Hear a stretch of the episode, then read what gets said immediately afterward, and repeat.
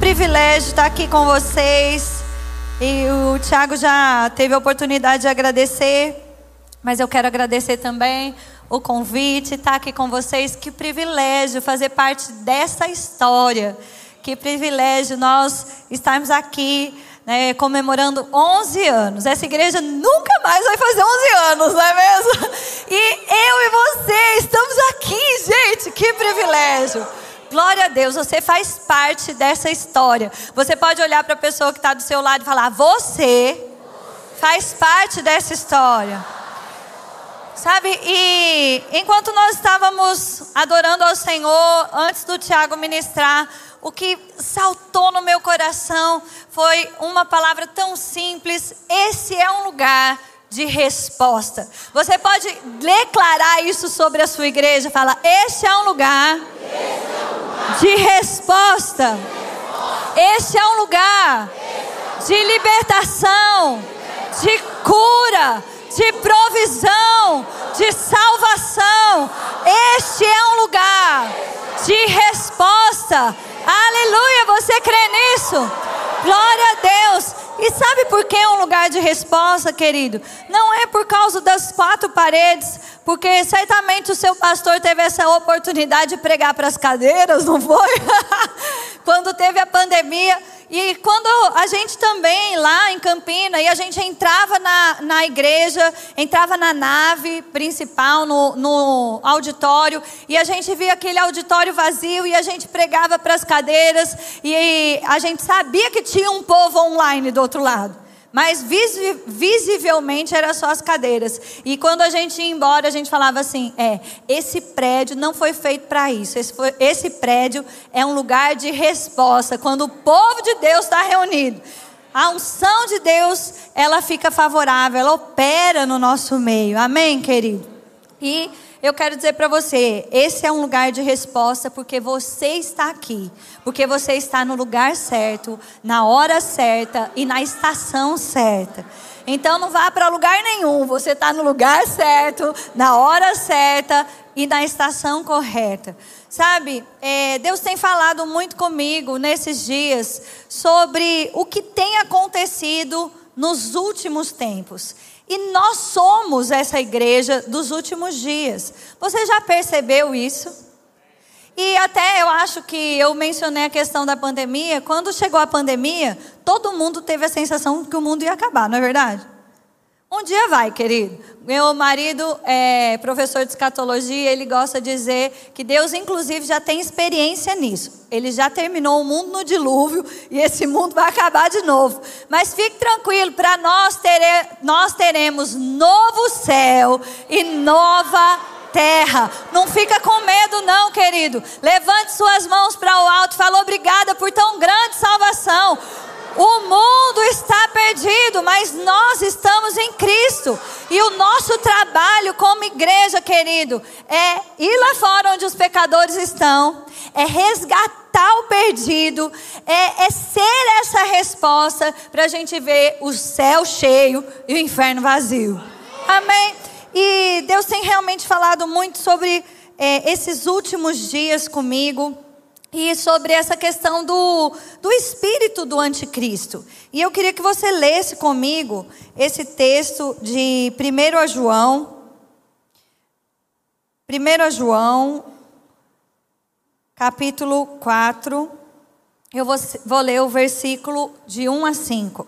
O texto diz assim: Amados, não deis crédito a qualquer espírito, antes provai os espíritos se procede de Deus, porque muitos falsos profetas têm saído pelo mundo afora. Nisto reconheceis o Espírito de Deus, todo espírito que confessa Jesus Cristo, que veio em carne, é de Deus, e todo espírito que não confessa Jesus não procede de Deus. Pelo contrário, este é o espírito do anticristo, o qual a respeito tendes ouvido, ouvido que vem e presentemente já está no mundo. Então ele está falando aqui, vou ler só esse pedacinho de novo. Este é o espírito do anticristo, a respeito do qual tendes ouvido que vem e evidentemente já está no mundo. Bom, eu vou parar por aí e eu quero que você preste atenção comigo. A gente tem o espírito do anticristo. Isso aqui foi João que falou, né, logo de, ah, um tempo depois da morte de Jesus, e ele já disse: ó, o espírito do anticristo, ele já está no mundo. E ele é aquele que se levanta contra aquilo que é de Deus. Ele não reconhece Jesus como Salvador, ele não reconhece a igreja como resposta, ele se levanta contra Cristo. E nós estamos vivendo isso com cada vez mais intensidade. Eu quero ler um outro texto para provar isso para você, que está lá em 2 Tessalonicenses, no capítulo 2, versículo 3 e 4. Diz assim: Ninguém de nenhum modo vos engane, porque isso não acontecerá sem que primeiro venha o Espírito. Desculpa, sem que primeiro venha a apostasia e seja revelado o homem da iniquidade, o filho da perdição, o qual se opõe e se levanta contra tudo que se chama Deus ou é objeto de culto, a ponto de assentar-se no santuário de Deus, ostentando-se como se fosse o próprio Deus. Sabe? Então, na Bíblia nós vemos alguns versículos falando que esse espírito do anticristo, ele já está no mundo. E o que é espírito do anticristo? O que é o espírito do anticristo? Espírito é uma palavra que pode ser usada também para essência. É uma palavra que pode ser usada para um, um, um, um, que define um comportamento, um conjunto de ideias, algo que coloca aí uma base contra tudo o que se chama Deus e contra tu, todo tipo de culto. É sobre isso que está falando. Paulo aqui ele, ele esclarece aos Tessalonicenses né, tem um contexto específico, porque eles achavam que o mundo daquela época já estava tão doido, eles nem sabiam que a gente ia chegar em 2023 e ia ficar muito mais louco, não é verdade? Mas eles já achavam que, naquele momento, eles também estavam vivendo uma perseguição tão grande que eles achavam que eles já estavam na tribulação. E Paulo fala assim: calma, existe ainda o filho da perdição, o homem da iniquidade, ele ainda vai ser revelado. Mas, ó, tem uma questão, ele vai se levantar contra tudo que se chama Deus, contra tudo que se chama, contra todo tipo de culto. Isso é o espírito do anticristo. E eu quero mostrar para você que ao longo da história, ao longo da Bíblia, né, o diabo não mudou de estratégia. Se você lê a Bíblia, até inclusive desde o Antigo Testamento, você vai ver o diabo tentando corromper a humanidade. De que maneira? Destruindo a família. Ele tenta destruir, inclusive, a primeira família. Trazendo intrigas, é, primeiro entre o próprio casal, depois entre os irmãos. Não é assim? Você vai ver que a gente está né, nessa semana falando tanto sobre essa pauta do aborto aqui no Brasil, não é verdade? E se você lê a Bíblia, tem uma coisa que o diabo adora: é matar bebês. Por algumas vezes você vê na Bíblia uma, um rei, alguém se levantando e dizendo: matem os bebês. Isso é de Deus ou é do diabo? Ele não muda de estratégia, né? Vícios que tentam corromper o homem, manipular o homem, tornar ilegal coisas que são legais, que são íntegras. É engraçado que conforme a gente vai chegando mais perto dos últimos dias, a gente percebe, entende melhor, as profecias, entende melhor a estação que a gente está vivendo, coisas que a gente não sabia, não imaginava como poderia acontecer, hoje já faz muito mais sentido. É verdade ou não é? E eu quero dizer para você, comportamentos que como Daniel, o Tiago mencionou Daniel aqui, eu falei, ah, vai roubar minha pregação. Não, o Espírito Santo é maravilhoso, ele complementa, não é verdade? Mas quando ele fala de Daniel, pense comigo, com Daniel aconteceu isso. Algo que era completamente legal. Orar. De repente, ninguém encontrava nada contra Daniel. Aí o que, que eles fizeram? Transformaram aquilo que era legal, a oração, em algo ilegal para jogar Daniel na cova dos leões. Mas sabe o que é interessante, querido? Daniel não se amedrontou, ele sabia o Deus que ele servia, ele sabia que valia a pena, não importava, valia a pena ser fiel, andar em fé, influenciar as pessoas, estar no lugar certo, na hora certa, e continuar impactando a sua geração. E eu quero dizer para você: Deus plantou essa igreja nesse lugar. É. Eu até falei para o pastor: houve um, um, um, pastor antes do pastor Hugo que lançou a semente, pastor Hugo chegou para regar e Deus tem dado crescimento. Quando ele chegou, tinha 25, hoje vocês são quase mil. Olha o que Deus fez, querido. Mas quando você abre aquela porta e você sai ali na rua, você precisa dizer: olha o que Deus ainda pode fazer. Sabe, nós precisamos estar conscientes que estamos vivendo os últimos dias e que o diabo não está brincando em serviço. No entanto, querido, nós precisamos ter muito mais consciência do poder de Deus. Sabe, Billy Graham, ele disse uma frase que tem impactado o meu coração toda vez que eu penso nela. Ele disse assim: Eu estou certo que o diabo está preparando a igreja, desculpa, que o diabo está preparando o mundo para o anticristo. Então vamos lá, ele disse: Eu estou certo que o diabo está preparando o mundo para o anticristo. Mas eu estou certo de que Deus, o Espírito Santo, está preparando a igreja para o arrebatamento, está preparando a igreja para a volta de Jesus. E quer que eu te diga uma coisa, querido? Nos últimos dias, nós provaremos de porção dobrada do Espírito, nós provaremos de milagre, nós provaremos de provisão, nós provaremos, querido querido, de coisas que jamais foram vistas, jamais foram imaginadas, querido. Ei, Deus tem muito mais para fazer através de nós, em nós. Sabe, olha que, que coisa maravilhosa. Eu quero perguntar para você. Nem, ó, não vou nem, nem muito lá atrás, não. Eu vou dizer no último um ano. Quem pode levantar a mão e dizer: Pensa aí, no último um ano. Quem pode levantar a sua mão e dizer: Eu fui curado no último ano. O Senhor me curou. Levanta a sua mão bem alto e fica com a mão levantada. Pastor, pode olhar para trás. Olha que coisa maravilhosa. Olha ao seu redor, querido. Quantas pessoas receberam cura nesse lugar. Amém.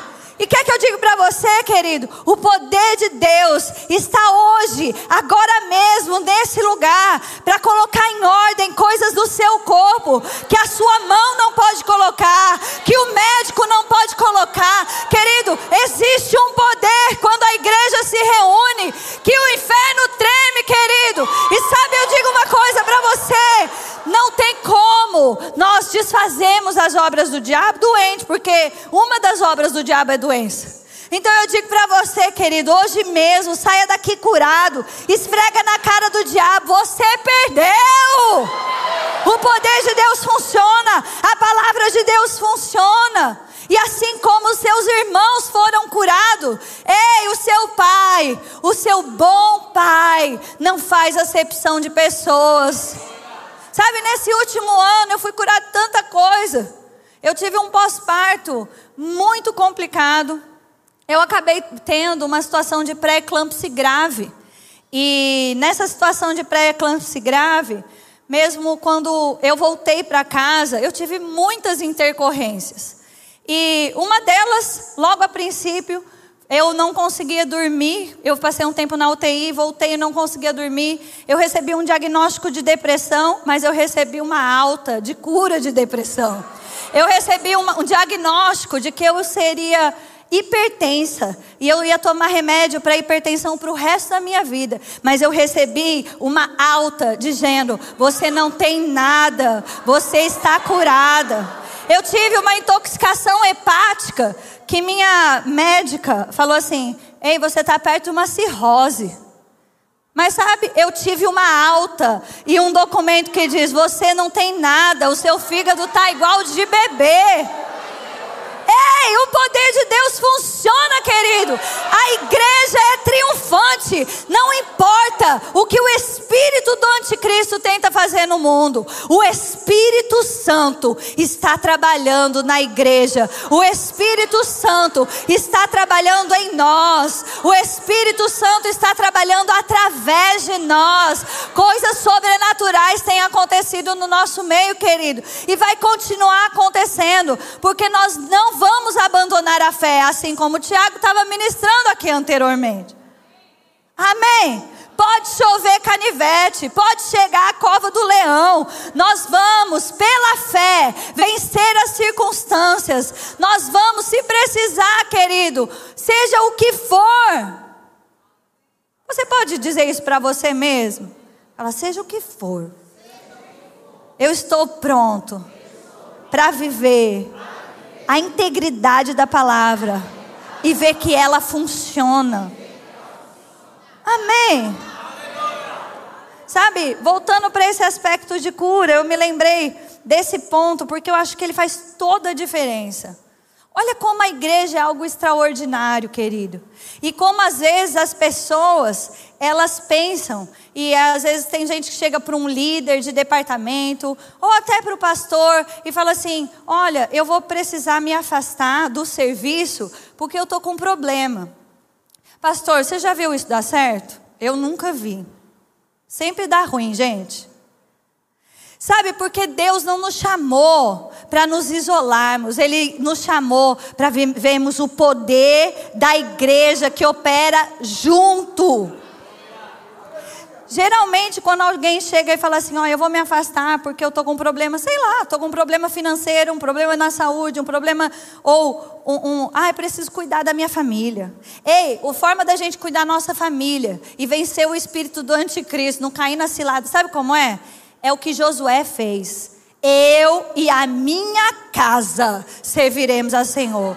Você bota os quatro guri, um no lado, outro no outro, e vem-se embora, querido.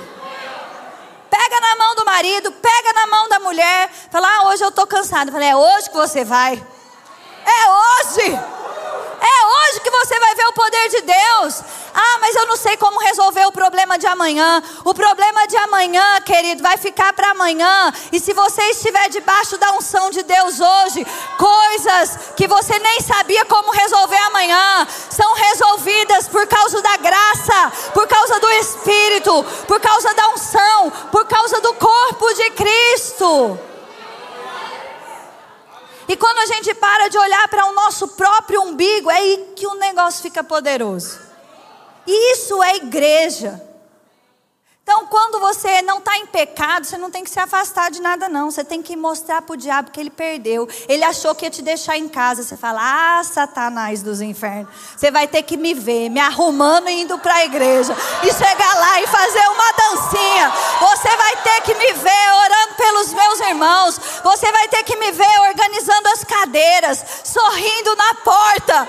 Ah, como se nada tivesse acontecendo. Porque fé funciona e eu não ando segundo as circunstâncias.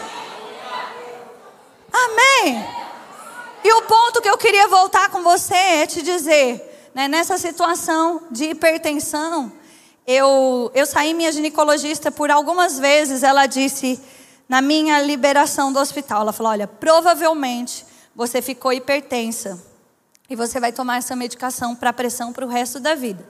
E eu disse para ela: mas quando a gente pode avaliar para é, rever essa questão dessa medicação. Ela falou: não, provavelmente você ficou hipertensa e você vai tomar essa medicação. Eu falei: tá bom, mas quando a gente pode rever essa situação dessa medicação? Ela falou: eu não vou falar mais sobre, sobre isso com você. Você vai num cardiologista. Eu não vou tirar essa medicação. Ok. Fui-me embora e eu me lembro que eu estava sozinha em casa. Minha mãe ainda passou 40 dias comigo, então. É, deve ter sido trinta e poucos dias após o parto. E eu estava sentada na cadeira, numa poltrona em casa. O bercinho da neném estava do lado, ela estava dormindo eu assistindo o culto. E o dirigente do culto, ele subiu para terminar o culto e ele tinha um pedido de oração. E naquele pedido de oração era uma mãe que estava no hospital tendo picos de pressão e ela ia ter um bebê e, e, e em situação de risco de pré-eclâmpsia. E ele convocou a igreja para orar por aquela situação.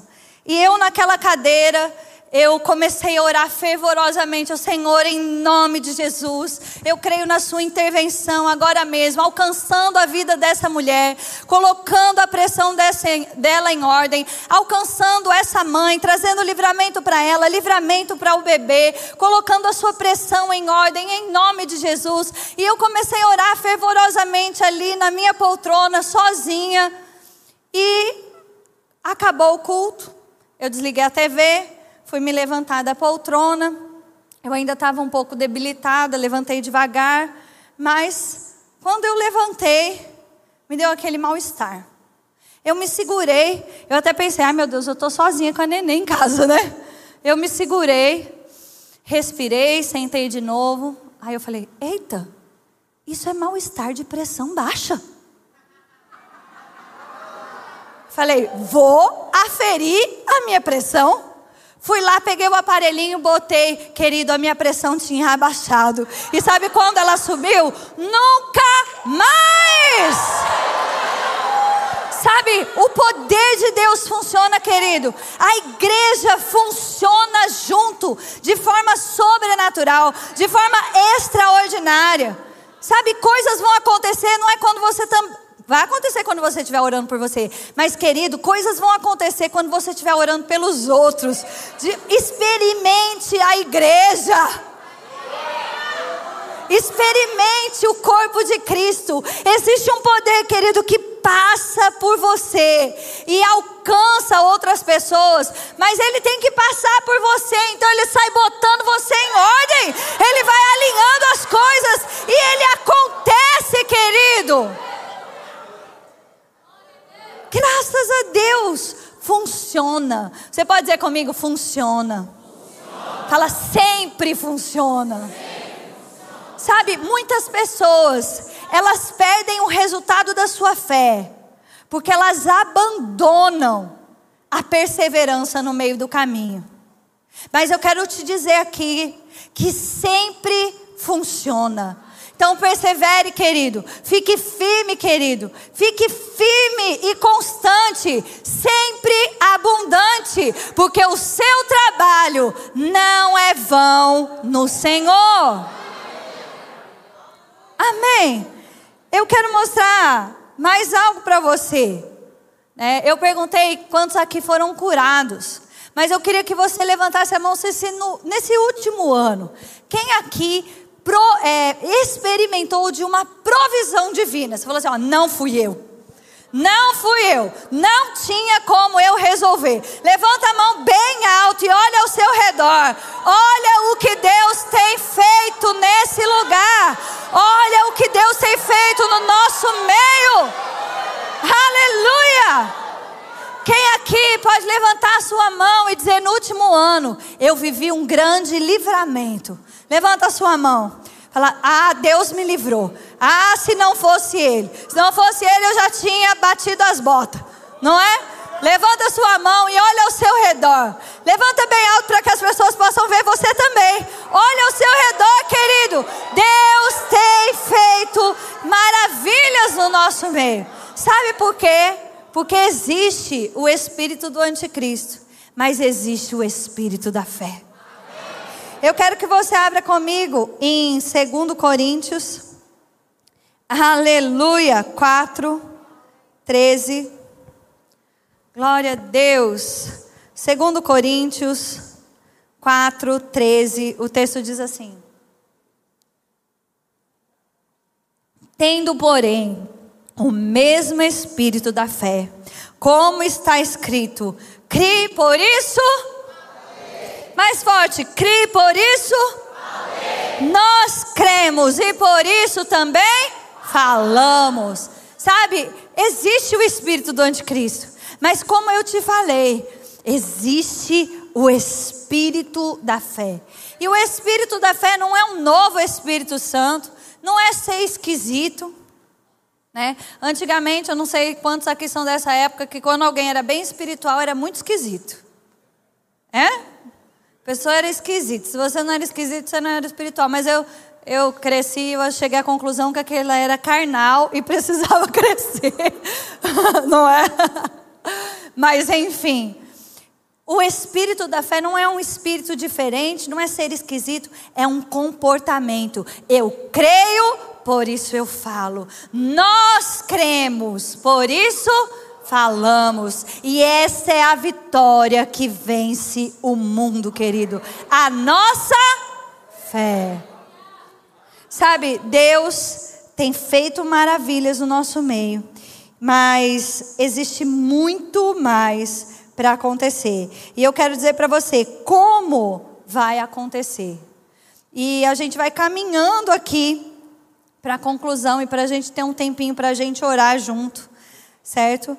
Mas eu quero dizer para você, eu queria que você abrisse comigo, ainda em 1 Coríntios. Deixa eu achar aqui.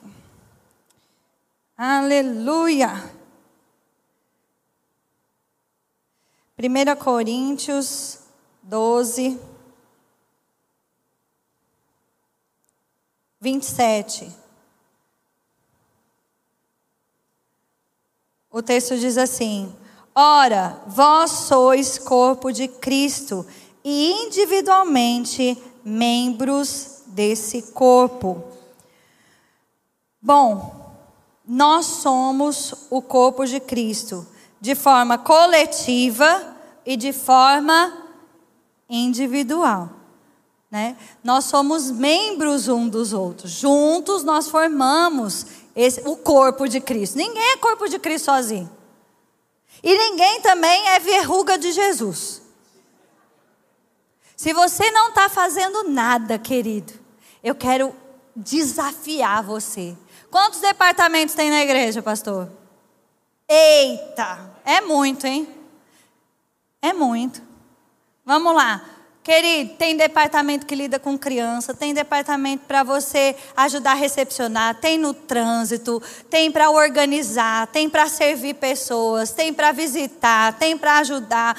Ah, meu Deus, mas eu não sou bom em nada. Não, abra a sua casa, deixe se transformar num grupo de conexão dentro da sua casa. Você sabe abrir a porta da sua casa e dizer: "Seja bem-vindo". Você pode servir na sua igreja. Amém. Você precisa, querido, desfrutar dessa intensidade do poder de Deus que está disponível para os últimos dias. E como eu estou falando aqui para você, aqui ainda em 1 Coríntios eu citei, mas vou pedir para você ver até para aparecer aqui no telão. 1 Coríntios 15, 58, e eu vou terminar com esse versículo.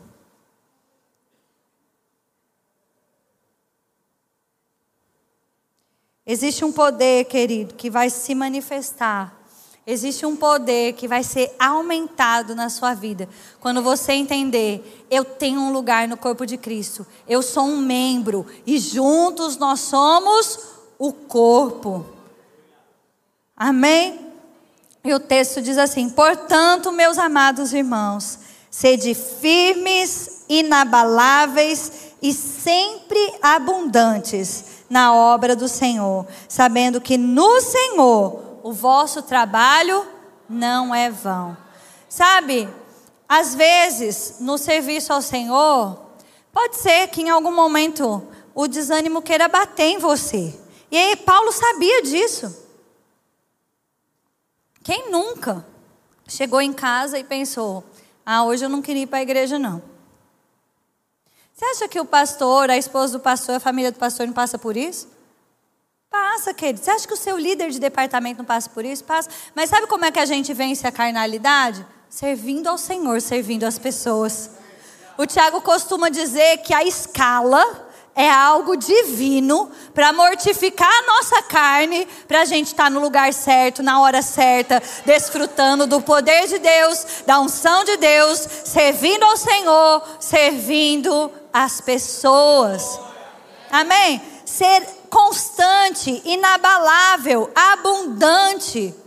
Sabe, porque é possível, no meio da trajetória, você esquecer da alegria do início. Mas sabe, querido, o seu trabalho não é vão no Senhor. Levante os seus olhos, olhe para o Senhor, veja o que Deus está fazendo no nosso meio e lembre-se que é um privilégio servir ao Senhor, servir as pessoas. É um privilégio desfrutar da graça de Deus. É um privilégio desfrutar do poder de Deus, ver o poder de Deus em manifestação. Isso é ser igreja. Isso é resistir o espírito do anticristo. Isso é desfazer as obras do diabo. Amém? Você está pronto? Você, enquanto eu falo, você consegue perceber talvez pequenos ajustes, talvez em algumas pessoas grandes ajustes, mas sempre dá para melhorar. Sempre dá para melhorar. Enquanto eu falo, você consegue perceber em você esses ajustes que precisam ser feitos? Sabe, talvez você é um profissional e você está numa situação hoje intensa no seu trabalho. E aí eu quero te dizer: sirva ao Senhor, seja generoso com as suas finanças. Sirva ao Senhor com o seu trabalho. Talvez você chega aqui para o pastor, tem a, a ONG aqui, vem dar uma aula. Você é um profissional de educação, você faz isso o dia inteiro. Para você fazer aqui dentro é muito fácil. Aí você fala, ah, mas não precisa de ajuda. Ah, você não sabe. Sempre tem lugar para você. Você é corpo de Cristo. Você não é verruga de Jesus. Amém, querido? Você consegue perceber que Deus tem um poder, uma intensidade maior para liberar sobre nós nesses últimos dias.